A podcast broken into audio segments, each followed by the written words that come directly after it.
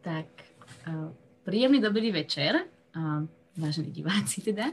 A sme veľmi radi, že um, ste sa aj dnes rozhodli stráviť večer, podvečer teda s nami a s našimi pravidelnými témami. A ako tému sme sa rozhodli um, tentokrát vybrať veľmi relevantnú a teda určite ste sa stretli otázkou nejakej krízy klimatickej v poslednom čase trošku viac. Um, určite to, určite to uh, značí aj to, že sa, dejú, sa deje veľa iných um, diskusí alebo relácií okolo tejto problematike. A my sme teda veľmi, veľmi radi, že, uh, sme, že prijali, naši, hosti prijali, naši hostia prijali pozvanie na, na naše témy a že budeme môcť dnes diskutovať naozaj esami um, čo sa týka tejto problematiky, tak ak by som teda mohla um, predstaviť, teda v prvom rade by som sa ešte predstavila rýchlo ja. Um, uh, volám sa Luisa Reová a som, som študentkou bilingválneho gymnázia C.S. Luisa a uh, veľmi um, sa teším na túto diskusiu, pretože aj keď mám pocit, že, ma tá, že táto téma ma veľmi zaujíma, tak naozaj um, by som chcela o nej vedieť viac aj z takého toho vedeckého, ale aj z tej toho globálnej, globálneho hľadiska. A teda som veľmi rada, že um, pozvanie prijali teda pán profesor Milan Lapín, ktorý sa viac ako 30 rokov uh, venuje uh, klimatickej kríze alebo problematiky klimatickej zmeny. Um, a teda meteorológ a uh, klimatológ a pra, takisto profesor na uh, fakulte uh, Môžem to povedať v fakulte matematiky, matematiky, fyziky a informatiky Univerzity Komenského. A tam máme aj teraz už len oddelenie meteorológia a klimatológia, študijný program, magisterský a doktorantský študijný program s meteorológiou a klimatológiou. Takže toľko na vysvetlenie. Ďakujem veľmi pekne za pomoc, áno, áno. Um, určite, určite ste to povedali lepšie ako ja. Uh, čo je však veľmi zaujímavé, že ste boli takisto aj uh, predsedom Národného klimatického programu a takisto aj zástupcom Slovenska v IPCC.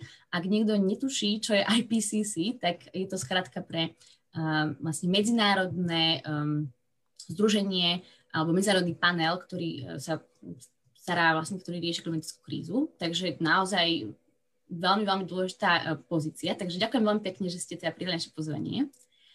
A ako druhý host, um, ktorý teda um, je tu dnes s nami bude s nami diskutovať, je um, pán Jakub Filo, ktorý je teda zástupcom šéf-redaktora uh, denníka SME a um, venuje sa teda uh, takisto otázke klimatickej krízy alebo akékoľvek klimatickej zmene a okrem teda iného a je aj um, signatárom iniciatívy Klimaťa potrebuje, takže máme tu aj, aj takéto zastúpenie, nielen z tej vedeckej oblasti, takže sme veľmi radi, že ste prijali pozvanie ešte raz.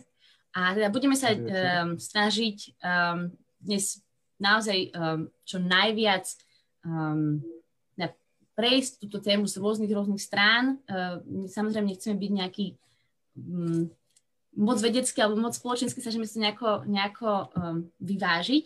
A teda budeme veľmi radi za akékoľvek otázky um, od vás, od publika, či už cez náš Facebook um, alebo cez aplikáciu slajdov. Ak niekto slajdov nepozná, tak je to veľmi, uh, veľmi, veľmi fajn nástroj na um, pýtanie sa otázok uh, z publika, tak uh, máme aj link na našom Facebooku a takisto um, si môžete naťukať do vášho prehľadača slajdov.com a tam dať hashtag témy. A tam sa určite budete pýtať a budeme sa určite snažiť uh, vaše otázky zodpovedať. Tak uh, ak som teda uh, prežil tento úvod, tak poďme rovno na to. A moja prvá otázka vlastne je, že, že o čom vlastne rozprávame? Rozprávame o nejakej jednej klinickej kríze alebo viacerých? Čo to vlastne je? Um, také nejakého vedeckého hľadiska. Tak, um, ak pán, profes, pán profesor mohol začať, tak budem veľmi radi. Áno. Takže mohli by sme začať o tom, stále sa hovorí, že máme tu klimatické zmeny, máme tu klimatickú zmenu, máme tu klimatickú krízu a podobne. tak prvá vec, klimatické zmeny boli na našej Zemi odjak živa, od jej vzniku. A príčinou boli prirodzené faktory, ktoré menili klímu. Tak sme tu mali doby ľadové, doby medziľadové, mali sme malú dobu ľadovú a podobne. Uh, tie zmeny boli niekedy veľmi veľké. Napríklad koncom druhého bolo na Zemi o 10 stupňov asi teplejšie, ako je teraz, 10 stupňov Celzia ako je teraz a boli úplne iné klimatické pomery. V polárnych oblastiach sme nemali žiadne ľadovce, aj v Antarktíde, terajšej Antarktíde boli lesy, v Severnom ľadovom oceáne, teda okolo Severného pólu, bola teplota oceánu okolo plus 20 stupňov, čiže podstatne, podstatne odlišné pomery. Čo je ale dôležité, kým k takémuto stavu došlo, tak prešlo mnoho miliónov rokov. A tiež mnoho miliónov rokov prešlo, kým sa vrátila klíma do terajšieho, zhruba terajšieho stavu, teda kým sa ochladilo. Dokonca aj ľadové doby mali okolo 100 tisíc rokov a medziľadové doby 10 až 20 až 30 tisíc rokov. Teraz je problém v tom, že popri prirodzených faktoroch, ktoré menia klímu, nastúpil človek, a to približne od 18. storočia, keď začal do atmosféry emitovať najprv malé množstvo a potom stále väčšie a väčšie množstvo skleníkových plynov. A tak začala klimatická zmena spôsobená človekom. Popri tom človek samozrejme aj menil zemský povrch, čo tiež prispelo ku klimatickej zmene ale predovšetkým rýchle pribudal počet obyvateľov. A čím viac obyvateľov, tým väčšia spotreba energie, tovarov a tým väčší vplyv na klímu na našej Zemi. V súčasnosti klimatická zmena už predstavuje približne 1,2 stupňa Celzia, teda 1 stupeň a 2 desatiny oteplenia v porovnaní s prírodzeným stavom, keby človek nevplýval ale dôležité je to, že k takejto zmene došlo zhruba za 100 rokov. Alebo za niečo vyše 100 rokov. A najväčšia zmena, najrychlejšie oteplovanie je od roku 1970, teda v posledných 50 rokoch. Keď väčšina z tohto globálneho oteplovania, väčšina z tej klimatickej zmeny nastala v tomto období v posledných 50 rokoch. Scénáre sú také, že ak budeme pokračovať s takou emisiou alebo ešte väčšou emisiou skleníkových plynov do atmosféry, tak do konca tohto storočia sa môže otepliť globálne o 3, 4 alebo aj o 6 stupňov Celzia. Závisí to od toho, že koľko tých skleníkových plynov do atmosféry uvoľníme. Ak ale príjmeme významné opatrenia, na redukciu emisie skleníkových plynov, tak sa oteplí do konca tohto storočia iba o 2 stupne Celzia, čo je náš cieľ. Ďakujem veľmi pekne. Mňa, mňa by osobne zaujímalo, že vieme povedať možno, že prečo práve od e, tých 70, 70 rokov, 70 rokov, že čo presne um, začalo tú, tú zmenu tak výrazne um, cítiť? No, tak môžem to skonkretizovať. Uh, v podstate do polovice 18. storočia človek používal na kúrenie alebo na spaľovanie predovšetkým drevo z lesov. A spaľovanie dreva z lesov je z pohľadu emisie skleníkových plynov prakticky neutrálne. To znamená, že to, čo narastie, to aj zhorí a keď drevo rastie, tak absorbuje z atmosféry oxid uhličitý a keď zhorí, tak ten oxid uhličitý sa vráti naspäť. Ale v polovici 18. storočia už ľudstvo spálilo, teda v Európe predovšetkým, toľko lesov, že muselo hľadať nové energetické zdroje. A ponúkol sa nový energetický zdroj uhlie tak sa začalo spaľovať uhlie. A lenže toto uhlie vzniklo za 200 až 300 miliónov rokov. To znamená, pomaličky sa ukladalo podzemský povrch a my ho teraz odrazu spálime a vypustíme do atmosféry oxid uhličitý. Spočiatku to bolo pomerne málo. Spalovalo sa toho uhlia málo. Lenže v súčasnosti sa spaluje popri uhlí aj ropa, aj zemný plyn, aj bridlice, vyrába sa cement, čiže to je všetko fosílny uhlík, ktorý sa dostáva do atmosféry veľkou rýchlosťou a to tak, že ročne do atmosféry uvoľníme 10 miliard tón fosílneho uhlíka, ktorý nám zvyšuje množstvo CO2 v atmosfére približne o 2 až 3 ppm, tak, že už teraz je v atmosfére o 50% viac oxidu uhličitého, ako by tam prirodzene malo byť. Popri oxide uhličitom, ale do atmosféry ešte emitujeme aj metán, emitujeme tam aj oxid dusný, emitujeme tam aj ozón. Začali sme vyrábať e, tzv. freóny a halóny, ktoré sa tiež podielajú na zosilňovaní skleníkového efektu atmosféry. A samozrejme, keď sa otepluje atmosféra, tak sa otepluje aj zemský povrch, tak sa topí aj permafrost a uniká spod permafrostu ďalšie množstvo oxidu uhličitého a metánu, rovnako uniká aj z morského. A okrem toho ešte sme zničili veľké plochy lesov, predovšetkým v subtropoch a v tropoch. A z pôdy pod týmito lesmi uniká ďalší oxid uhličitý do atmosféry. Takže môžeme povedať, že vplyvom ľudskej činnosti v poslednom období uniká do atmosféry také veľké množstvo skleníkových plynov, že rýchle zosilňuje skleníkový efekt atmosféry a tým sa atmosféra prehrieva. Uh-huh. Um, ďakujem veľmi pekne, tak toto bolo určite oh, skvelé, ako Pila nám dala aj uh, veľmi dôležitý background, teda uh, že sme to mali aj naozaj vizuálne vedeli predstaviť, že to sú naozaj, naozaj obrovské um, vstupy do toho, do tej celej, do tej celej klíny teda ľudskej. No a moja otázka ďalšia by bola, kľudne na obidvoch uh, hostio, hostí, pardon, že, um, uh, že môžeme, môžeme vôbec niekoho vyniť? Uh, máme nejakého, má, máme nejakého je, veľkého hráča, ktorý, ktorý je ten to číslo jednak, ako toho môžeme vôbec vyniť, alebo dá sa vôbec povedať také niečo? Alebo je to naozaj, že um, zásluhou na všetkých? No tá otázka je veľmi záľudná, lebo ak niekoho vyniť, tak môžeme vyniť človeka. Hej? A, a samozrejme, tak ako pán profesor hovoril, že v tom, v tom čase natiahnutom povedzme na tých posledných 150 rokov, hej, od nejakého počiatku, počiatku industriálnej revolúcie, tak uh, samozrejme sa ten, ten najväčší alebo tí najväčší emitéri uh, skleníkových plynov menili. Hej. Do začiatku to bola Európa spolu s, povedzme, so Spojenými štátmi. Teraz sú to povedzme iné krajiny rozvojové ako, ako Čína a India.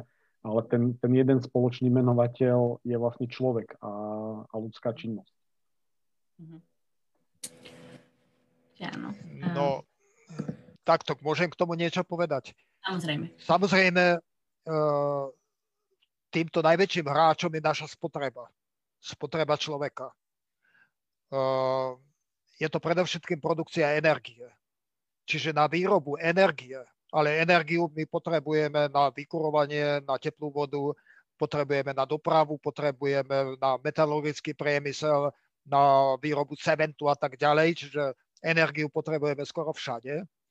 Na výrobu energie používame predovšetkým fosílne palivá. Popri tom samozrejme používame aj obnoviteľné zdroje, ako je vodná energia, vietor, slnečná energia, geotermálna energia, prípadne jadrová energetika, ale to je stále ešte v menšine. Tejto energie my sa nevieme zbaviť, proste my nevieme vyrobiť tovary a nevieme žiť v životnej úrovni, ktorú si predstavujeme, bez energie. Proste jednoducho to nejde. Dokonca už aj v tropických oblastiach teraz spotrebujú veľa energie na klimatizáciu. napríklad Spojené, aj také krajiny ako Spojené štáty americké viac energie minú na klimatizáciu ako na vykurovanie. Čiže kam, kde sa len pozriete okolo seba, čokoľvek chytíte do ruky, keď použijete hociakú službu, všade je za tým energia. Čiže pokiaľ sa nám nepodarí vyrobiť energiu bez emisie skleníkových plynov, tak musíme počítať s tým, že koncentrácia skleníkových plynov v atmosfére bude rásť a bude zosilňovať skleníkový efekt atmosféry a klíma sa bude oteplovať. Aké sú tu možnosti? Tak samozrejme, niektorí ľudia si myslia, že možnosti sú predovšetkým obnoviteľný zdrojov energie. No áno, dalo by sa tak povedať, lenže tieto obnoviteľné zdroje energie sú predovšetkým, majú malú kapacitu, sú nepravidelné a ťažko sa s nimi manipuluje. Ďalšou možnosťou je jadrová energetika a hlavne nové typy jadrových elektrární, či už tretie, štvrté generácie, no perspektívne fúzne elektrárne čiže termojadrová energia. Keď sa nám toto podarí zvládnuť, tak môžeme nahradiť fosílne zdroje, všetky fosílne zdroje, môžeme nahradiť bezemisnými zdrojmi alebo zdrojmi s veľmi nízkou emisiou. Otázka stojí tak, že kedy sa, to, kedy sa dopracujeme k tomuto cieľu. Samozrejme je to otázka vedeckej práce, možno trochu aj otázka šťastia, pretože veľké vedecké objavy častokrát boli e, otázkou šťastia. E, ja sa toho nedožijem, ale mladá generácia sa toho ešte dožiť môže, že znížime emisiu fosílneho uhlíka na takú úroveň, aby klimatická zmena nebola hrozbou.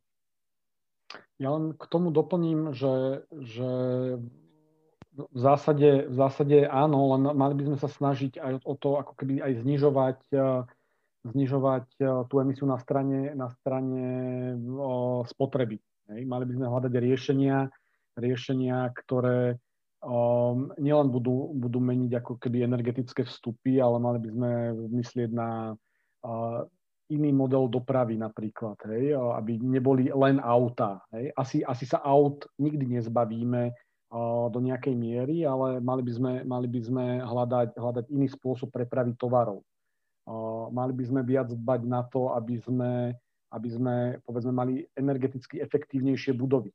Hej? To, mhm. to povedzme napríklad v našich podmienkach znamená, že, že lepšie zateplené, hej? aby sme mhm. v, počas zimy menej, menej energie spotrebovali. Všetko to je o tej, o tej energii, ale, ale to je tá otázka, ktorú si musíme klásť, že keby sme vymysleli fúznu, fúznu energiu, bolo by to, bolo by to vynikajúce. Hej? Lebo tá by dokázala veľmi rýchlo, roz, uh, veľmi rýchlo nahradiť uh, obrovské množstvo fosílnych palív, len uh, presne, no, my ju stále skúmame, skúmame a zatiaľ sme sa nedopracovali k tým, k tým nejakým hmatateľným výsledkom. Uvidíme, ako, to, ako dopadne test, uh, test uh, fúzneho reaktoru ITER v roku 2026. Mhm. Ale Áno, dovtedy, súhlasím. Dovtedy by sme sa mali snažiť znižovať o, náš energetický náklad. Je to, mhm. veľmi, je to veľmi ťažké, len to je vlastne tá úloha, ktorá nás čaká. Mhm. Súhlasím.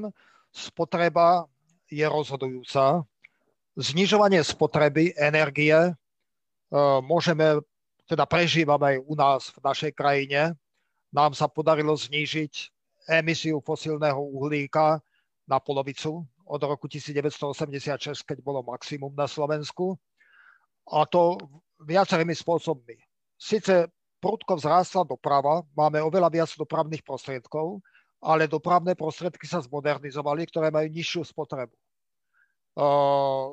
Skvalitnil sa bytový fond, ale znížilo sa množstvo energie, ktoré potrebujeme na vykurovanie, pretože sa nové budovy nové interiéry sú zateplené, sú dobre izolované, sú veľmi úsporné. Máme aj úsporné riešenia e, pri rozvode tepla. E, ďalšia vec, e, kde sa môže veľmi veľa ušetriť, je napríklad metalurgia kovov, čiže keď sa vyrábajú veľmi kvalitné tovary, ktoré veľmi dlho vydržia, tak potrebujeme potom menej súrovín, menej materiálov, menej kovov a tým vlastne sa znižuje emisia skleníkových plynov. E, ďalšie je miniaturizácia. To znamená, nepotrebujeme veľmi veľké stroje, veľmi veľké celky, veľmi veľké technológie. Dnes e, sa v dôsledku uplatnenia e, IT techniky a počítačovej techniky a tak ďalej sa podarilo miniaturizovať mnohé systémy tak, že sa spotrebuje oveľa menej energie. Čo je ale veľká chyba, že sa dochádza k modernizácii, čiže každý rok prichádzajú nové a nové technológie a v celku funkčné technológie sa vyhadzujú do odpadu. Rovnako to robíme aj s obuvou a ošatením, že veľmi dobré ošatenie, veľmi dobrú obuv vyhazujeme do odpadu, pretože si kupujeme nové. To znamená, že na strane spotreby je pochopiteľne rozhodujúca časť emisie skleníkových plynov. E, toto je ale otázka skôr pre mm, legislatívu. To znamená, aby legislatíva uprednostňovala kvalitné tovary, aby prípadne zakázala výrobu jednorazových a nekvalitných tovarov, ktoré po krátkom používaní idú do odpadu, pretože na nekvalitný tovar potrebujeme toľko isto surovín a toľko isto energie ako na kvalitný tovar. Problém je to, že kvalitný tovar vydrží 10 krát toľko.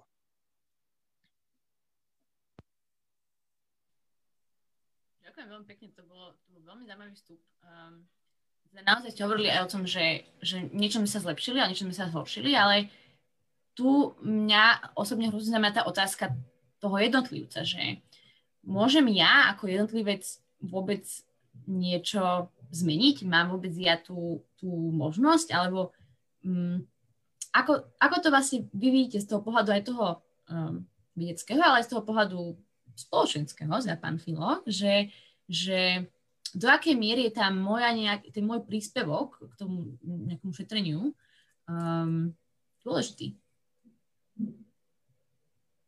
No, Na môžem to... k tomu odpovedať? Mhm. Keby som k tomuto mal odpovedať, tak samozrejme iniciatíva každého jednotlivca je sympatická. To je ale všetko. Pretože ten príspevok jednotlivca je tak malý, že to globálnou klímou nepohne. Čiže tých jednotlivcov by muselo byť veľmi veľa. A na to treba vyvinúť iniciatívu, aby e, nielen jednotlivcov, ktorí budú šetrne sa správať k prírodnému prostrediu a aj ku klimatickému systému Zeme bolo veľa, ale aby si toto osvojili aj politici, aj zákonodárcovia, aj veľké koncerny a aby došlo k celkovému Eh, celkovej zmene eh, myslenia a celkovej zmene správania ľudstva na Zemi pri pohľade využívania prírodných zdrojov a využívania energie a aj napredovania ekonomiky a zvyšovania životnej úrovne. My životnú úroveň môžeme zvyšovať aj inak ako rastom spotreby tovarov napríklad kultúrnym obohacovaním. E, tak ako to bolo napríklad v stredoveku, že e, ľudia, ktorí mali dosť peňazí, tak si kupovali umelecké predmety a e, budovali si krásne archívy a podobne. Dnes máme veľmi veľa možností, ako sa kultúrne vyžiť, ako minúť svoje peniaze, prebytočné, dajme tomu peniaze, kto má veľa peňazí, ako ich minúť tak, aby naša uhlíková stopa bola čo najmenšia. Nemusíme mať 100 izbovú vilu a nemusíme každý rok cestovať na dovolenku na druhý koniec zeme, keď sa chceme cítiť, že máme vysokú životnú úroveň. V zásade ja k tomu poviem to, že, že všetko, čo povedal pán profesor, platí. Zároveň platí aj to, čo sme si povedali v tom predchádzajúcom kole, že je nevyhnutné uvažovať nad zmenou, zmenou spotreby, nad opatreniami, ktoré tú spotrebu znížia a zároveň akože samozrejme aj nad, nad opatreniami, opatreniami, ktoré budú meniť energetické zdroje. Hej? A, a, a platí, že jednotlivec sám zmenou svojej činnosti pre veľký obraz klimatickej zmeny hej, alebo objemu, teda klimatickej zmeny, teda objemu emisí, emisí uhlíka, nemá, nemá ako prispieť. Hej. Ale keď uvažujeme o tom, že nechceme ten svet na konci storočia mať teplejší ako 2 stupne, ideálne, hej, tak vlastne my zákonite budeme musieť zmeniť nejakým spôsobom naše správanie, náš spôsob života. Hej. A teraz ten, ten, ten odraz toho, ako by sme mali žiť a ako budeme musieť žiť na konci toho storočia, je, je vlastne tou individuálnou zmenou. Hej. A tá samozrejme dnes z nášho pohľadu ako keby nestačí na to, aby sme zastavili rast skleníkových plynov alebo, alebo zastavili, zastavili klimatickú zmenu. Ale my zároveň ako jednotlivci máme možnosť, okrem toho, že budeme robiť tie individuálne zmeny v našom živote, nebudem používať auto, budem jazdiť na bicykli, nepôjdem lietadlom na druhý koniec sveta, ale vymyslím si, si, si lokálnejšiu dovolenku. Budem dbať na to, že mám, ja neviem, úspornejšie spotrebiče, nebudem nakupovať, nakupovať veľa prehnaných tovarov, tak my zároveň máme právo a povinnosť očakávať od štátu a od politikov, my Slováci od slovenských, prípadne európskych, občania v iných krajinách od tých svojich, aby nám, aby oni zavádzali opatrenia, ktoré vlastne nám pomôžu žiť iný život. Hej? Keď niekto hovorí, že musíme menej jazdiť na autách, aby sme produkovali menej, alebo teda míňali menej energie na dopravu, tak nám musí pomôcť vytvoriť alternatív. Musí nám pomôcť vytvoriť dostupnú mestskú hromadnú dopravu, dostupné bicyk- cyklocesty, dostupné vlaky. Hej. Keď, chce, keď, keď niekto hovorí, že musíme uh, míňať menej energie na vykurovanie, lebo tým znižíme emisie uhlíka, tak musí vytvoriť prostriedky na to, aby sme si vedeli obnovovať uh, bytový fond alebo, alebo, alebo obnovovať domy. Keď, keď niekto, niekto hovorí, že nemáme vyrábať jednorázové, jednorázové tovary, tak ako najjednoduchšie, oveľa jednoduchšie, ako to každého jedného človeka pracne učiť, hej, a asi sa zhodneme na tom, že nikdy to nenaučíme na Slovensku všetkých 5 miliónov alebo na svete všetkých 8 miliard ľudí, je vlastne ako keby úplne sprosto to, to povedané, to upraviť legislatívne. Hej? Povedať, že jednorazové obaly sú zakázané, lebo lebo ak ich budeme ďalej eh, produkovať a budeme na to míňať energiu, tak budeme stále ako keby zvyšovať koncentráciu uhlíka v atmosfére. Takže podľa mňa v tomto spočíva ako keby individuálna v tomto by mala spočívať individuálna snaha jednotlivcov. Je dôležité, aby sa naučili žiť v nových podmienkach, teda povedzme menej lietať lietadlom na dovolenky, ale zároveň ich individuálnou spoločenskou zodpovednosťou je vyvíjať tlak na politikov, ktorí môžu presadzovať opatrenia na to, aby sme naozaj na konci storočia ideálne udržali oteplenie pod tými dvoma stupňami. O, to, Dobre, ja by som to, o ktorých, o ja by som to rozšíril.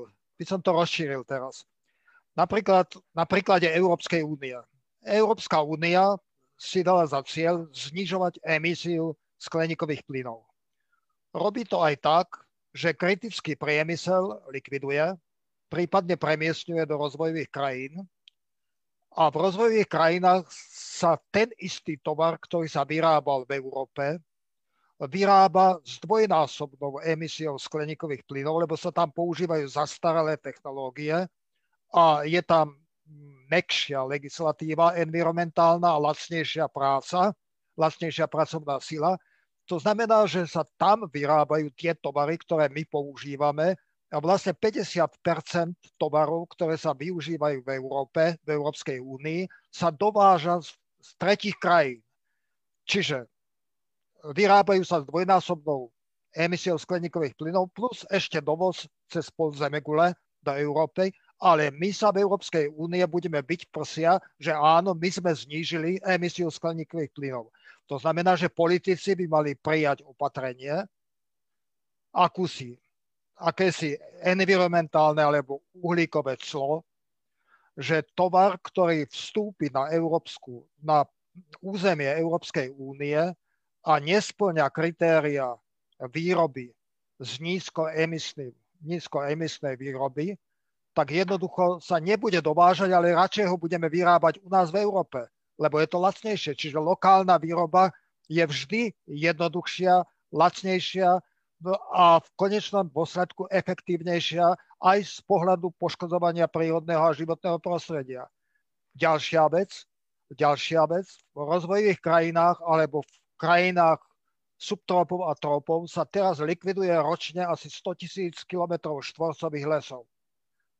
Tie lesy sa tam likvidujú aj preto, že tam pribúda 80 miliónov obyvateľov každý rok, ale aj preto, že oni vyrábajú aj potraviny, aj tovary pre rozvinuté krajiny. Pre USA, Kanadu, Austráliu, Európu, Japonsko a tak ďalej. Takže e, má, každá minca má dve strany a každé riešenie má niekoľko ešte sporných riešení, sporných výsledkov. To znamená, toto je na strane politikov, aby politici prijali také opatrenia, aby sa znižovala globálna emisia skleníkových plynov a nie emisia skleníkových plynov v jednotlivých krajinách Európskej únie. To nemá žiaden zmysel, že my na Slovensku znižíme emisiu a budeme dovážať kritické tovary zo zahraničia. Niektorí aktivisti povedali, že treba zrušiť US Steel v Košiciach. Áno, môžeme to zrušiť a dovážať z Indie ocel, pretože my tu ocel potrebujeme, a v Indii sa vyrába s dvoj až trojnásobnou emisiou oxidu uhličitého ako u nás. A to isté sa týka aj ďalších. E, napríklad výroba cementu, produkcia cementu. My môžeme cement dovážať zo zahraničia, ale to by sa predražilo a tým by sa zvýšila emisia skleníkových plynov. Pretože tu ide o globálnu klimatickú zmenu, nie klimatickú zmenu na Slovensku. Toto by si mali uvedomiť predovšetkým politici, a prijímať také opatrenia, aby sa znižovala globálna e, emisia skleníkových plynov. S tým úplne, úplne počiarkujem, o, ako jedno z tých individuálnych opatrení, o ktorých keď sa začneme baviť o, o, akože o tom, čo môže spraviť bežný človek, je definitívne to, že začne nakupovať lokálne tovary, začne, začne rozmýšľať lokálne a tým odrazom v tej, v tej veľkej politickej rovine by práve malo byť to, že Slovensko alebo Európska únia bude podporovať lokálnych výrobcov a to je teraz jedno, že či potravín, či ocele, či cementu a zároveň bude brániť funkčnými opatreniami, napríklad uhlíkovou daňou, o ktorej hovoril pán profesor, o ktorej v súčasnosti sa začína, škoda iba, že začína hovoriť na, na úrovni Európskeho parlamentu, ale bude brániť práve tomu efektu, aby sa, aby sa dialo dialo to, čo hovoril pán profesor, že sa povedzme ako exportujú naše emisie do, do tretich krajín. To je veľmi nebezpečné a to sa, sa, sa veľa deje v západnom svete. Hej? Že my, my trošku sme sa tak ako keby učičíkali v pocite, že veď my tu niečo robíme, hej? ale zároveň sme veľkú časť našich individuálnych emis, naš, naše individuálnej uhlíkovej stopy vlastne presunuli do tretich krajín. Kopec tovarov vyrábame v Číne hej? alebo v Indii. mobily, trička, častokrát, častokrát aj auta a toto musí byť nevyhnutne súčasťou t- tých riešení. Hej. A jednotlivec môže dbať na to, že kde si kúpi tričko a je dôležité, aby si ho kúpil od lokálneho výrobcu. Hej. A jednotlivec by mal dbať na to, kde si kupuje potraviny. Hej. Je lepšie si predsa kúpiť potraviny od domáceho výrobcu, čo v dnešnej dobe už nemusí nevyhnutne znamenať, že z Dunajskej stredy. Hej. Môže to byť z Rakúska, v úvodzovkách. V Dunajskej stredy ešte lepšie, keď to tak poviem. Hej. Ale, ale, ale samozrejme, tá, to riziko toho, že my presunieme radikálnymi opatreniami náš, našu uhlíkovú stopu do tretich krajín je vysoké. Hej. A musíme tomu aktívne brániť a to je jedna z tých tém, na, o ktorú my musíme tých politikov žiadať, aby tomu brániť. Ale zároveň si myslím, že nemali by sme preto rezignovať na snahu znižovať naše emisie. Hej. To musí byť, to musí byť ísť ruka v ruke. Hej. My by sme sa mali snažiť znižovať naše emisie z potravín, z priemyslu, z energetiky, z bývania a teda, ale zároveň dbať na to, aby sa tie emisie len ako hlúpo nepresunuli niekam inam, lebo to nemá zmysel. Hej. Európska únia má takú drobnú výhodu a nevýhodu, keď to tak poviem, hej, že tým, že sme vlastne patríme do tej najvyspelejšej časti sveta, tak je naša životná úroveň veľmi vysoko. Hej. A, a preto ako ľahšie sa presvedčajú ľudia v Európskej únii, že vy už nemusíte zvyšovať vašu životnú úroveň a že je lepšie chrániť planétu. Hej. A, a preto môžeme ísť aj vzorom. Môžeme byť tým, tým, tým vzorom a tým, že tá Európska únia je jeden z najsilnejších ekonomických blokov, môže aj týmto spôsobom plývať na iné krajiny. Napríklad na Čínu alebo dačo. Ale zároveň je prirodzené, že chudobnejšie časti sveta, ako je Čína alebo ako je India, chcú životnou úrovňou dohnať Západ. Hej? A, takže takže všetky tie opatrenia musia mať nejaký balans. Hej? Keby sme sa začali, vrátili k tej otázke o tých vinníkoch, ako, ako si ju položila na začiatku, tak dnes si môžeme povedať, že áno, najväčším znečisťovateľom je Čína. Hej?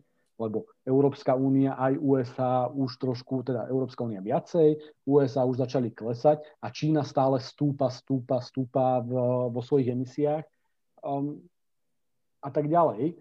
A, a samozrejme, my by sme ich nemali v tom ako keby hlúpo podporovať tým, že my budeme všetko zatvárať a bude sa to presúvať tam. Hej? A, ale zároveň tým, že Čína stúpa, nemali by sme si len aj my povedať, že vlastne ako keby kašleme na to, hej? Lebo, lebo, lebo to by bol najhorší možný efekt. Skôr by sme mali, presne ako hovoril pán profesor, uh, uhlíkovými clami, podmienovaním dovozu tovaru. Hej? Ako keby v tom zákone môže byť stanovené, že dobre, môžete ten, ten tovar vyviezť, ale musíte, ako musíte nám dokladovať, že bol, vyvezený, že bol vytvorený s nízkou uhlíkovou stopou, tlačiť na tie krajiny, aby sa aj oni transformovali. A oni nám to pomaličky začínajú slubovať. Hej? Veď aj Čína začala slubovať, že v roku 2060 dosiahne niečo, čo je uhlíková neutralita. Veľmi komplikovaný pojem a nemusíme sa v ňom úplne, úplne ako keby stratiť. A, ale, ale mali by sme my ako keby ten vyspelejší svet a so vyššou úrovňou byť teraz zodpovedný a vlastne ísť im príkladom a zároveň ich dobrými politikami a dobrými zákonmi tlačiť, aby nás nasledovali. Mhm. Ja by som ešte dodal toľko. Dobrým takým ukazovateľom je priemerná emisia oxidu uhličitého na jedného hmm. obyvateľa. Čína už má väčšiu emisiu na jedného obyvateľa ako Slovensko. A Spojené štáty americké skoro trikrát takú vysokú ako Slovensko. Na jedného obyvateľa emisiu fosílneho oxidu uhličitého. Kým Slovensko, Česko a aj celý rad ďalších krajín od roku 1986, keď sme dosiahli maximum, sme znížili emisiu fosílneho CO2 na polovicu, takmer na polovicu. Mnohé rozvojové krajiny zvýšili na 5 až 6 násobok. 5 až 6 násobok oproti roku 1986. Hlavne vďaka tomu, že sa tam premiesnil kritický priemysel. Metalurgia a kritic, iný kritický priemysel. Spojené štáty americké, tam bol vývoj zložitý, podobne ako v Kanade, Austrálii a v Japonsku, že tam vlastne stagnovala emisia od toho roku 1986 a potom začala mierne klesať ale ten pokles nebol taký dramatický ako v Európskej únii. V podstate všetky krajiny Európskej únie s výnimkou možno Portugalska, Španielska, Talianska Grécka majú dosť výrazný pokles emisie od roku 1986 alebo od roku 1990. Hlavne preto, že sa modernizoval, e, modernizovala sa výroba, ale premiesnil sa čas kritického priemyslu do rozvojových krajín. Tak takto sa na to treba pozerať. Dobre?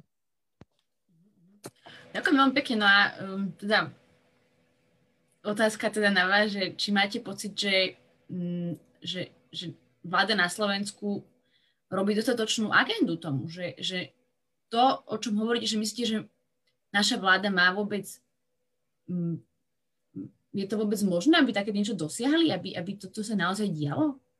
Um... Takto, ja som, ja som v roku 1990 začal s týmito aktivitami. V roku 1991 som sa stal podpredsedom Národného klimatického programu Československa a súčasne predsedom Národného klimatického programu Slovenska. E, tým som bol do roku 2001.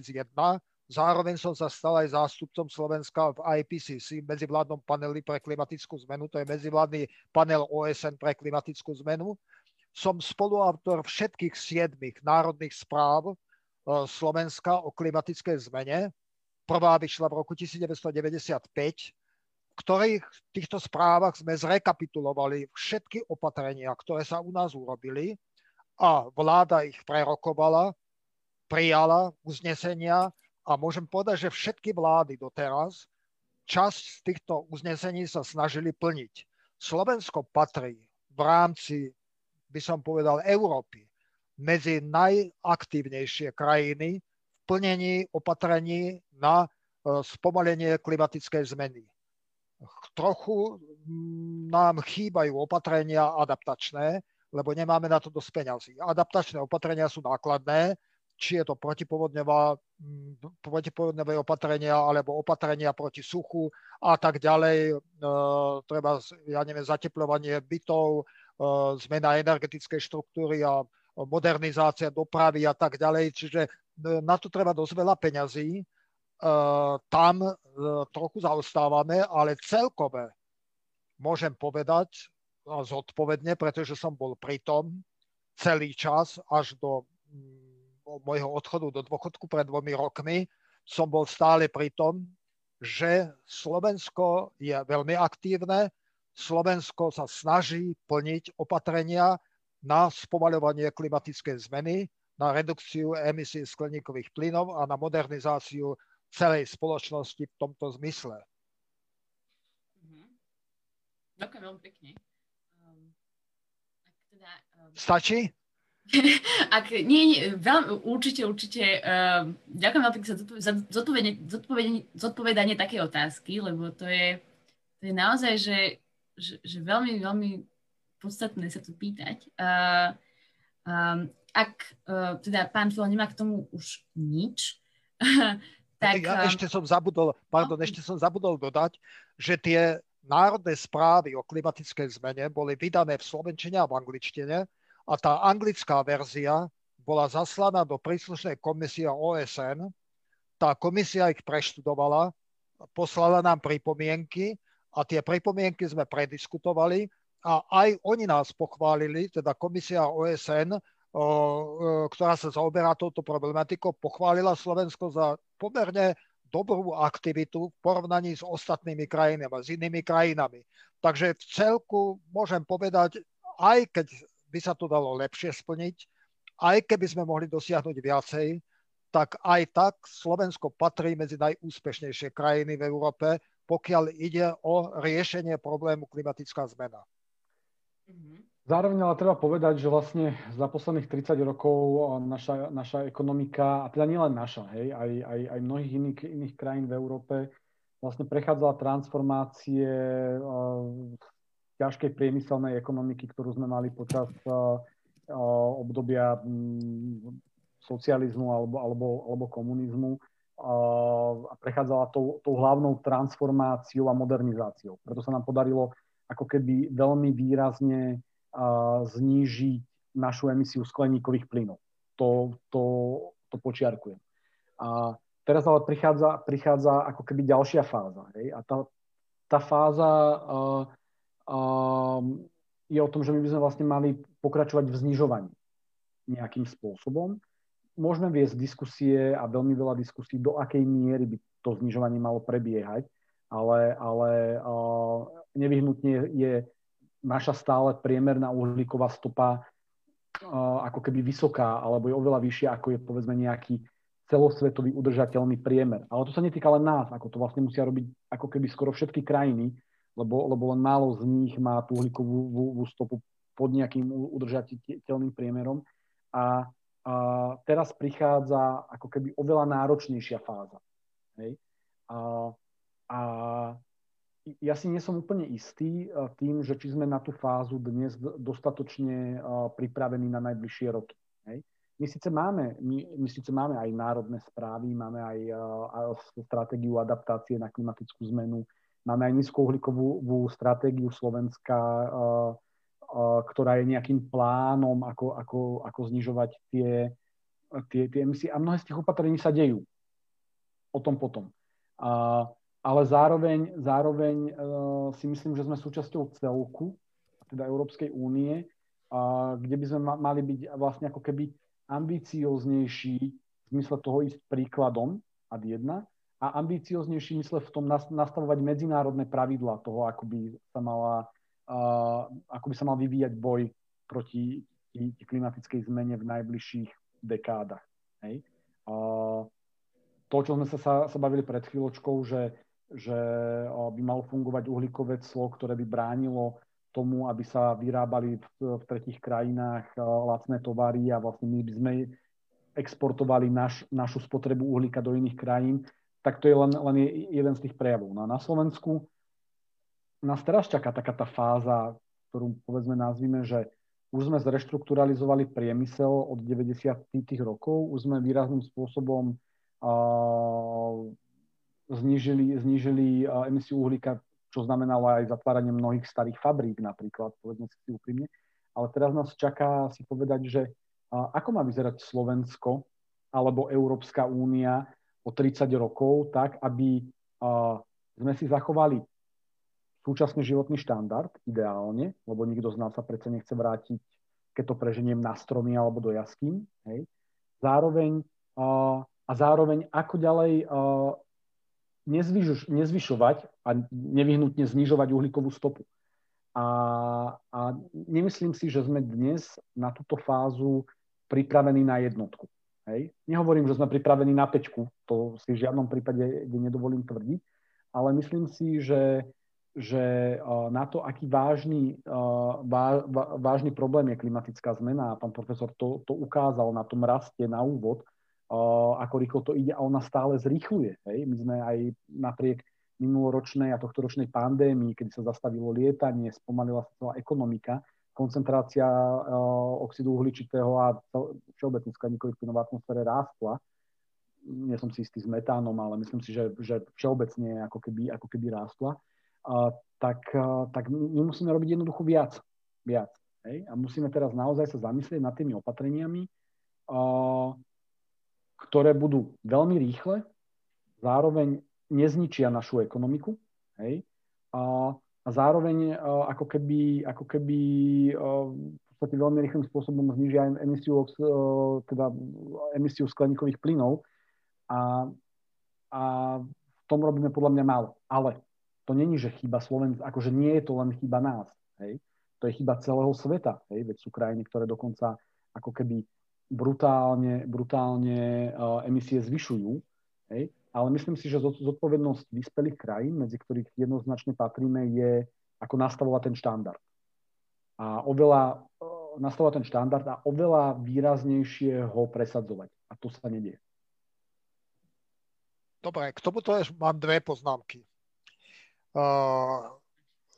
Keby sme merali uhlíkovú stopu rastom HDP na Slovensku a zmenou emisie skleníkových plynov, tak určite rast HDP je oveľa vyšší, ako je rast uhlíkovej stopy. To znamená, že relatívne nám klesá uhlíková stopa na vyprodukované HDP na jednotkovú, jednotkovú hodnotu HDP. V tomto ohľade je naša krajina pomerne dobrá v Európe. My sme naviazaní príliš na nemeckú ekonomiku. V Nemecku je o 50% vyššia emisia skleníkových plynov na jedného obyvateľa ako u nás napríklad porovnateľná s nami je vo Francúzsku a v Švajčiarsku, ale Francúzsko má veľa jadrových elektrární a Švajčiarsko má veľa, uh, využíva OS, OS, uh, obnoviteľné zdroje energie a okrem toho nemá ťažký priemysel. Takže je to dané aj tým.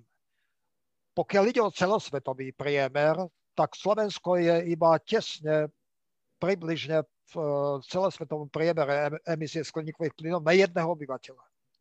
Proste mm, je to tak, e, Čína je už vyššia ako my a celý rad krajín má vyššiu emisiu, ako máme my na jedného obyvateľa. a Slovensko má perspektívu, že budeme znižovať ďalej, dostávajú sa muchovce, odstránime používanie uhlia, tým, že sa dostávajú muchovce, tak sa môže znižovať aj množstvo spotrebovaného zemného plynu na vykurovanie a na teplú vodu. Môže sa zvyšovať elektromobilita, pretože budeme mať lacnejšiu elektrinu, čiže zniží sa spotreba ropy Takže máme perspektívu ďalej znižovať. Treba povedať, že na, e, e, najväčší, najväčší rast u nás emisie bol z dopravy. Pretože pribudli auta, pribudli kamiony a pribudla doprava, medzinárodná doprava. Tým, že dopravujeme e, tovary na Slovensko z e, mnohých krajín a veľmi ďaleká, tak e, rástla doprava. Keď sa toto podarí vyriešiť, že nám prestane rásť emisia z dopravy, tak si myslím, že bude naďalej sa zvyšovať HDP a znižovať emisia skleníkových plynov. To znamená, že na jednotku HDP nám prudko dosť rýchlo bude klesať emisia skleníkových plynov. Takto sa na to treba pozerať. E, proste my nemôžeme zničiť našu ekonomiku tým, že e, znižíme emisiu na nulu, a budeme všetko dovážať a zadlžíme našu krajinu a zvýšime nezamestnanosť.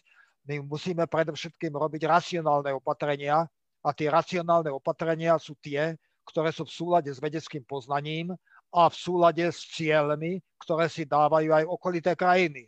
Proste my e, nemôžeme mať príliš odlišné ciele, ako majú okolité krajiny v Európskej únie. Ďakujem veľmi pekne. Um... Ako som, ako som teda už avizovala, máme aj e, pár otázok z publika um, cez slajdov a musím povedať, že sú naozaj veľmi zaujímavé. A teda ak by ste teda um, mali teda aj chuť uh, odpovedať aj na tieto otázky, uh, tak ako prvú by som sa opýtala od, uh,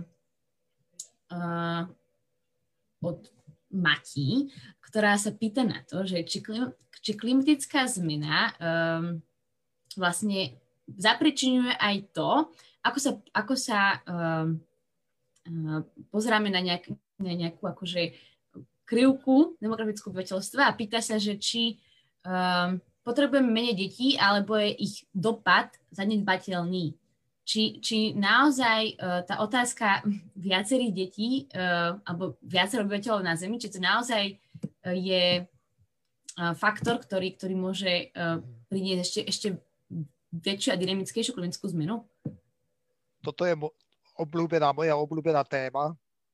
Proste demografický vývoj v každej krajine by mal byť taký, aby nebola potrebná imigrácia pracovnej síly, aby si štát vystačil so svojou vlastnou pracovnou sílou, čiže svojimi vlastnými deťmi, na to, aby zabezpečil základné funkcie štátu. Aby sa nestalo to, čo majú v súčasnosti Nemci alebo Angličania, že majú tak málo vlastnej pracovnej sily, že keby odišli všetci Gastarbeiteri, to znamená pracovníci, ktorí nie sú, nemajú pôvod v Nemecku, tak by skolabovala nemecká ekonomika. Čiže tam existuje určitá hranica, ako je možné znižovať počet detí na jednu ženu, eh, počet eh, narodených detí na jednu ženu eh, v krajine, a ukazuje sa, že tento počet môže byť nižší ako 2,1. 2,1 je vyrovnaný stav. Keď je počet, priemerný počet detí na jednu ženu, tak vtedy sa nemení celkové počet obyvateľstva v krajine. Čiže môže byť aj 1,8, toto ešte zvládne, ale nemôže byť 1,4 alebo 1,3, lebo perspektívne skolabuje e, celý sociálny a ekonomický systém v krajine alebo bude nutné dovážať pracovnú silu zo zahraničia, čo má veľké negatívne dôsledky, ktoré ani nedokážeme domyslieť, že aké negatívne dôsledky môžu byť s tým spojené. Takže takto sa veci majú. Samozrejme, automatizácia, robotizácia a tak ďalej potrebuje menej pracovnej síly, ale nie zase až tak príliš málo, že nebudeme mať v sociálnej sfére, v obchodoch, v doprave a tak ďalej nebudeme mať dostatok pracovníkov a budeme musieť zamestnávať a lákať ľudí zo zahraničia, aby prešli tam pracovať do krajiny. Je to akože veľmi ťažká morálna otázka, hej, lebo keď si odmyslíme ako keby tú ekonomickú alebo sociálno-ekonomickú časť, o ktorej hovoril pán profesor, tak a chytíme to takto trošku cez hlavu, tak dôjdeme k tomu, že čím viac ľudí, tým väčšia spotreba, tým väčší energetický náklad, tým väčšia emisia uhlíka v súčasnosti, lebo nemáme iný, iný energetický zdroj, alebo nemáme tak veľa iných energetických zdrojov. A preto tá, taká tá krutá otázka je, že teda krutá odpoveď je, že no samozrejme, čím viac ľudí bude na Zemi, tak tým, tým hrozí, že bude ako keby rásť spotreba a tým bude rásť uh, emisia uhlíka. Čo ale neznamená, že teraz niekto by mal uvažovať spôsobom, že nebude mať deti. A to má byť riešením klimatickej zmeny, lebo som sa stretol s tým, že mnohí, mnohí ľudia uh, takýmto spôsobom uvažujú. Hej? Uh, takže, takže ako na, na, na tú otázku sa dá, dá pozerať z veľa rôznych, veľa rôznych spôsobov. A, a samozrejme my by sme mali hľadať riešenia, uh, ktoré budú ako keby transformačné pre, pre tie veci, o ktorých sme sa bavili. Hej? Teda pre výrobu energie a zároveň spôsob jej, jej, jej spotreby. Uh, myslím si, že akákoľvek budúca spoločnosť potrebuje v prvom rade uvedomelých občanov, hej, ktorí, ktorí budú, budú ako keby myslieť na budúcnosť, na to, ako má ten svet vyzerať. Hej. A, a podľa mňa ľudia, ktorí si kladú takéto otázky, tak práve majú najlepší potenciál vychovať uvedomelých občanov. A už viac do toho nechcem ísť, lebo sa dostaneme na veľmi tenkú takú morálnu rovinu a tam to tam postačí.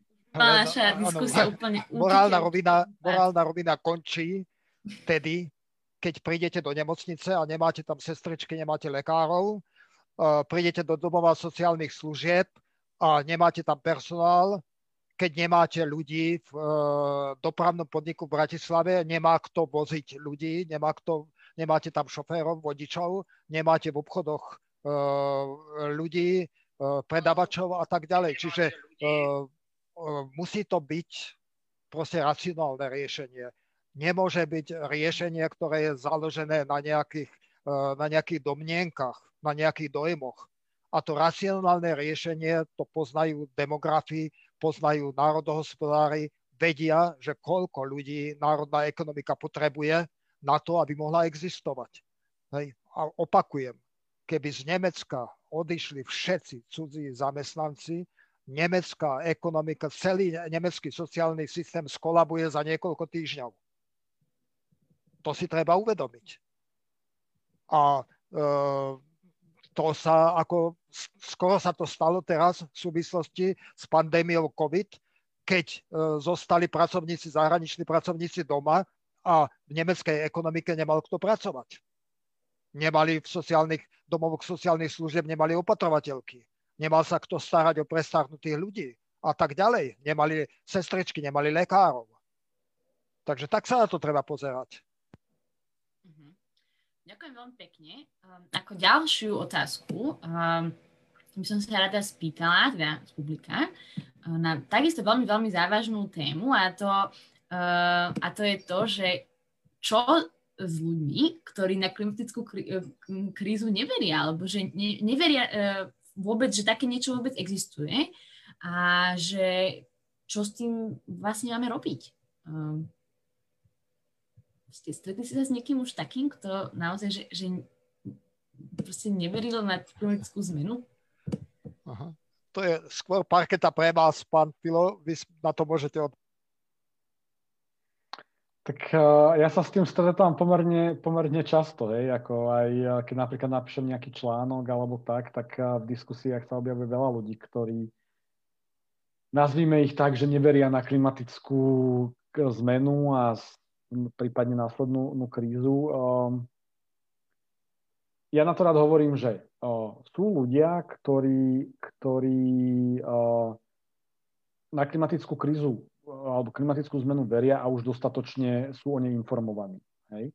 Potom sú ľudia, ktorí majú povedzme zbudené, zbudené také, takéto povedomie, hej, že chápu, že tu nejaký problém je, ale nejak, nejak, nejak to moc neriešia. Hej. A týmto ľuďom treba dávať informácie. Ich treba, treba informovať, písať pre nich články, písať pre nich vedecké články, písať pre nich aj laické články, lebo častokrát to akože ľahšie, ľahšie, ľahšie pochopia. Potom je tu veľká časť ľudí, ktorým je to vlastne jedno. Hej? Oni žijú svoje každodenné životy a vlastne moc sa nezaujímajú o to, že že tu nám rastú nejaké extrémy počasia, a povodne, záplavy a teda. Ja hovorím, že takýmito ľuďmi treba zahrkať. Hej? Že treba ich nejakým spôsobom prebudiť, aby aspoň, aspoň uvažovali trochu o tej, o tej svojej spotrebe, o tej svojom životnom štýle, aby, aby, uh, aby povedzme žiadali od tých politikov nejaké, nejaké iné uvažovanie. No a potom je tu tá posledná skupina ľudí a to sú tí, ktorí ako keby neveria. Hej, že to sú tí, ktorých nazývame, ja neviem, klimaskeptici alebo proste, hej, že častokrát argumentujú práve tými, tými dlhodobými uh, zmenami klímy, hej, Milankovičovými cyklami a podobne, hej, a tými, tými, tými vecami, o ktorých pán profesor hovoril na začiatku a vlastne popierajú to, že tá aktuálna klimatická zmena je, je človekom spôsobená. Ja zvyknem tým ľuďom povedať, no ako uvidíte, hej, uvidíte o 10, uvidíte o 20 rokov.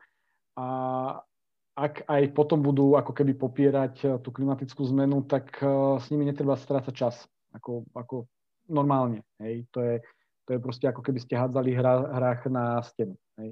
Svoju energiu treba venovať uh, ľuďom, ktorí ktorí majú záujem nad tým rozmýšľať, majú záujem sa, sa o tom baviť, majú hlavne v prvom rade záujem hľadať riešenie.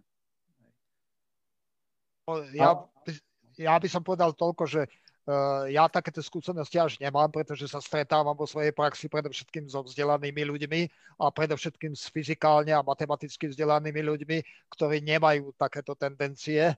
Uh, ale občas sa nájdú, samozrejme, občas sa nájdú som prekvapený, že asi nikdy v posledných 100 rokoch nebolo toľko stupencov plochej zeme a toľko stupencov antivakcinácií, teda proti očkovaniu, proti vírovým onemocneniam ako teraz.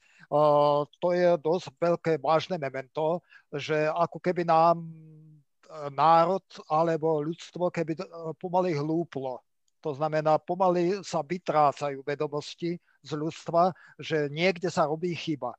Niekde sa robí chyba, že ľudia neveria vede, neveria mm, poznatkom vedeckým, neveria, neveria e, zákonom fyzikálnym, neveria dokonca ani štatistike, neveria, e, proste myslím si, že všetko je klamstvo, že je to vymyslené a tak ďalej.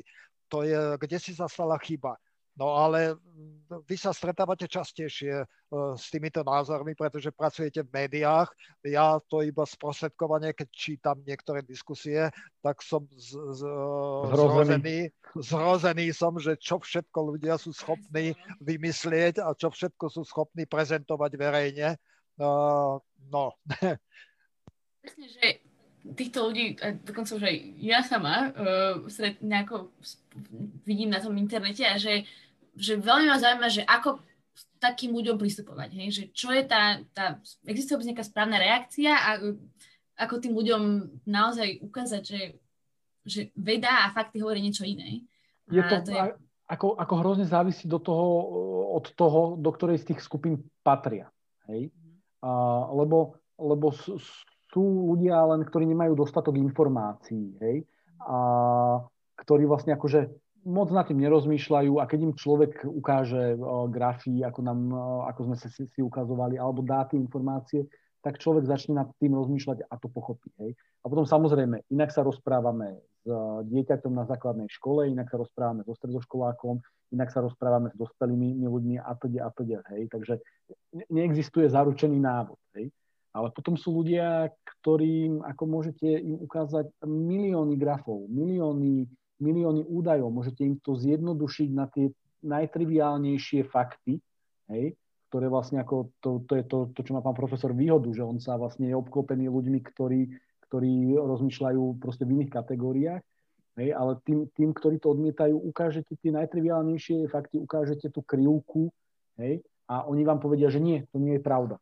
A vy na nich, že ale to je vedecký fakt, akože to je proste ako výsledok vedeckého poznania, hej, to je proste, veda je proces, to je proste metóda, hej. Niekto niečo vyskúma a potom i tí iní ľudia to overujú, či to je pravda. Keď sa to potvrdí, tak sa to stáva akože súčasťou poznania a na tom stávajú ďalší ľudia a môže sa to v budúcnosti vyvrátiť a, a teda, a teda. Ale je čas ľudí, ktorí toto vedecké poznanie odmietajú. A s nimi normálne, ako, ako ja som si kedysi myslel, že treba sa baviť úplne s každým. Hej? A, a stále si myslím, že je lepšie sa rozprávať, ako mlčať. Hej? Ale keď vám proste ja. človek povie na, na fakty, že to je klamstvo, že presne, že Zem je plochá, tak čo mu poviete, že no ale my všetci vieme, že je gulata. A on, že nie, a je plocha. Ale ja, by som, hej? ja by som dodal toľko, uh, prepáčte, že vás prehošujem, dodal by som toľko, že rozdiel medzi vedou alebo vedeckými poznatkami a poznatkami, ktoré sa šíria, alebo informáciami, ktoré sa šíria po internete, je asi v tom, že každý vedecký poznatok, ktorý je publikovaný v nejakom časopise, hodnotnom časopise, prejde procesom posudzovania. To znamená, že to posudzujú najmenej dvaja, obyčajne traja, prípadne aj viacerí posudzovatelia, až vtedy to uzrie svetlo sveta až vtedy tá vedecká pravda môže sa dostať ako informácia k širokej verejnosti. Lenže na internete máte často názory, e, články, ktoré nikto neposudzoval. Proste sú to mm, názory individuálnych ľudí, častokrát skreslené, zámerne zmanipulované, ktoré potom ovplyvňujú vedomie a ovplyvňujú názory širokej verejnosti. Proste tu sa nedáva hranica medzi vedou a medzi pavedou a medzi informáciami na internete. Ja mojim študentom hovorím, uvedomte si, že na internete máte 95% informácií, ktoré sú buď podozrivé, alebo vyloženie e, nezmyselné a tých 5% správnych informácií odhalí len ten, kto tomu rozumie. A teraz máte veľa ľudí, ktorí tomu nerozumejú a veria tým jednoduchým informáciám, ktoré sú vlastne dezinformácie.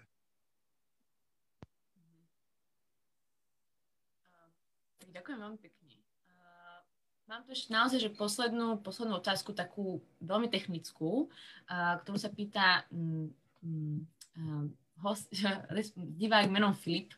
A otázka znie, že prečo sa pri porovnávaní škodlivosti metánu a oxidu uhličitého klasicky používa Global Warming Potential na storočnom období uh, GWP 100, keď CO2 má vyššiu životnosť. Um, tak to, to, môžem, to môžem povedať. Mm-hmm. Uh, je to uh, hlavne preto, že oxid uhličitý má priemerné zotrvanie v atmosfére približne 100 rokov áno, od 50 do 200 rokov, ale v priemere 100 rokov. Takže sa to počíta tak, že keby aj ostatné skleníkové plyny mali zotrvanie 100 rokov, takže aký by bol účinok týchto plynov na zmenu klímy?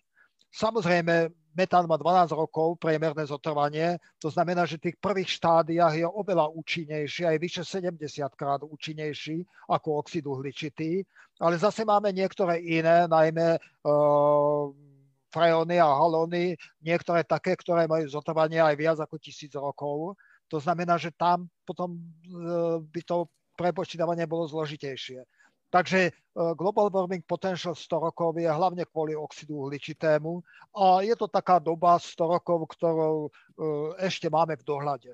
Hej? Čiže na 100 rokov dopredu sa robia scenáre. Klimatické scenáre sa robia na 100 rokov dopredu. Neviem, či to stačí. Verím, že určite áno. Um, tak ďakujem veľmi pekne.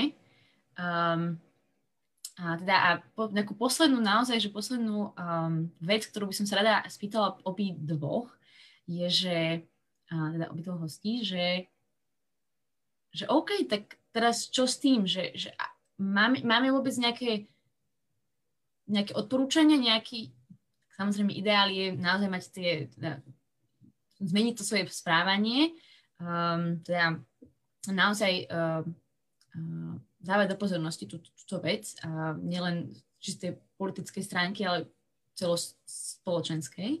ale, ale máte vy možno nejaké, nejaké špecifické odporúčania, nejaké špecifické mm, nejakú takú poslednú, poslednú message? Dobre, dobre. Ja obyčajne používam uh, takýto s, uh, slovný slogan. Adaptovať na klimatickú zmenu sa dokáže každý štát individuálne, každé mesto, každý jednotlivec individuálne bez ohľadu na zvyšok sveta. Nemusí brať ohľad na zvyšok sveta, adaptovať na klimatickú zmenu sa môže každý. Ale pokiaľ ide o zmierňovanie klimatickej zmeny, teda spomaľovanie, tam musí spolupracovať celý svet. Tam nestačí, že sa to rozhodne jedno mesto, jedna krajina, jeden človek. Musí spolupracovať celý svet. Pokiaľ nebude medzinárodná spolupráca pri spomaľovaní klimatickej zmeny, nebudeme úspešní. Slovensko produkuje jednu desatinu percenta skleníkových plynov z globálnej, z celosvetovej emisie. Jednu desatinu percenta. To znamená, zvyšok sveta produkuje tisíckrát viac ako my. Takže tou jednou desatinou percenta vôbec nepomôžeme, pokiaľ sa nebudeme snažiť, aby s nami spolupracovali aj iní. Čiže samozrejme môžeme sa snažiť aj my, ale musíme iniciovať spoluprácu aj ostatných, to znamená, aby sa pripojil celý svet. Európska únia emituje 9% to je síce viac ako to 0,1%, ktoré máme my, ale stále je to veľmi málo. To znamená, že Európska únia nemá sa hrať na svojom piesočku, ale hrať sa ako globálny hráč. To znamená, že v spolupráci s celým svetom, so všetkými krajinami na svete, sa pokúsiť znižovať globálnu emisiu skleníkových plynov a nie len v Európskej únii. To je všetko, čo som k tomu treba povedať. A ja k tomu len dodám, že, že a každý z nás by mal žiadať to, aby sa dialo to, čo povedal pán profesor.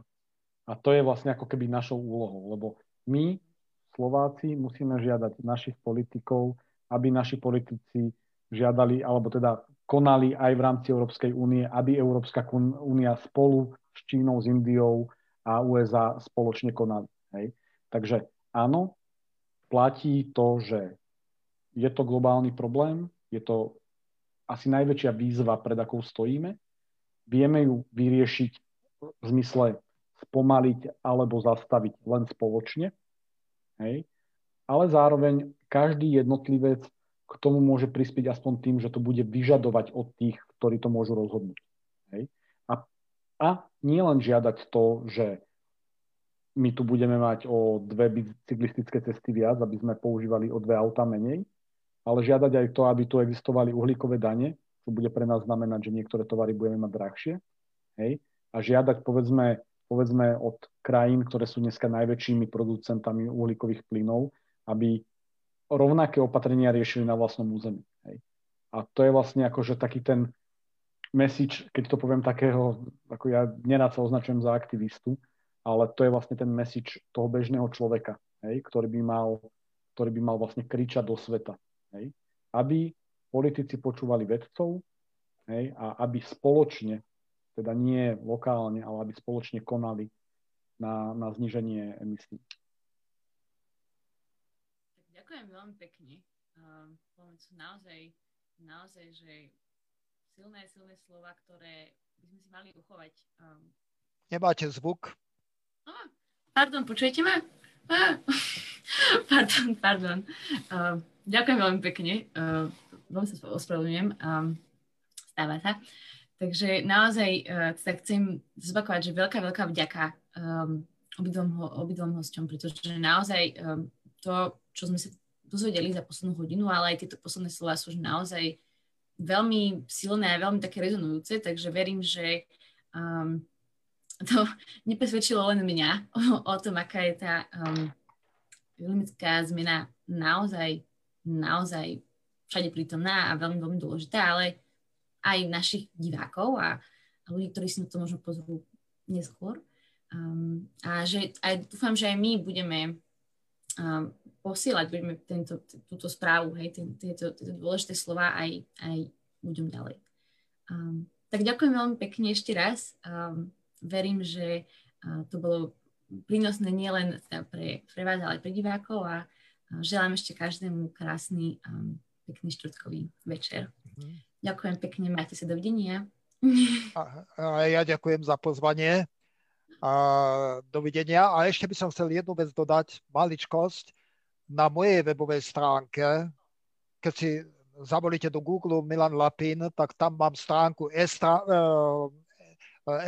e, SK a tam mám dokumenty na stiahnutie, je tam 8 dokumentov, ktoré sa všetky venujú tejto téme, takže si môžete ich pozrieť, sú tu dokumenty v PowerPointe, a môžete si ich prečítať. Hej? Uh, Milan Lapin, stránky SK. Ďakujem pekne za pozornosť a ďakujem za pozvanie. Ďakujem aj ja, pán profesor, ďakujem za diskusiu.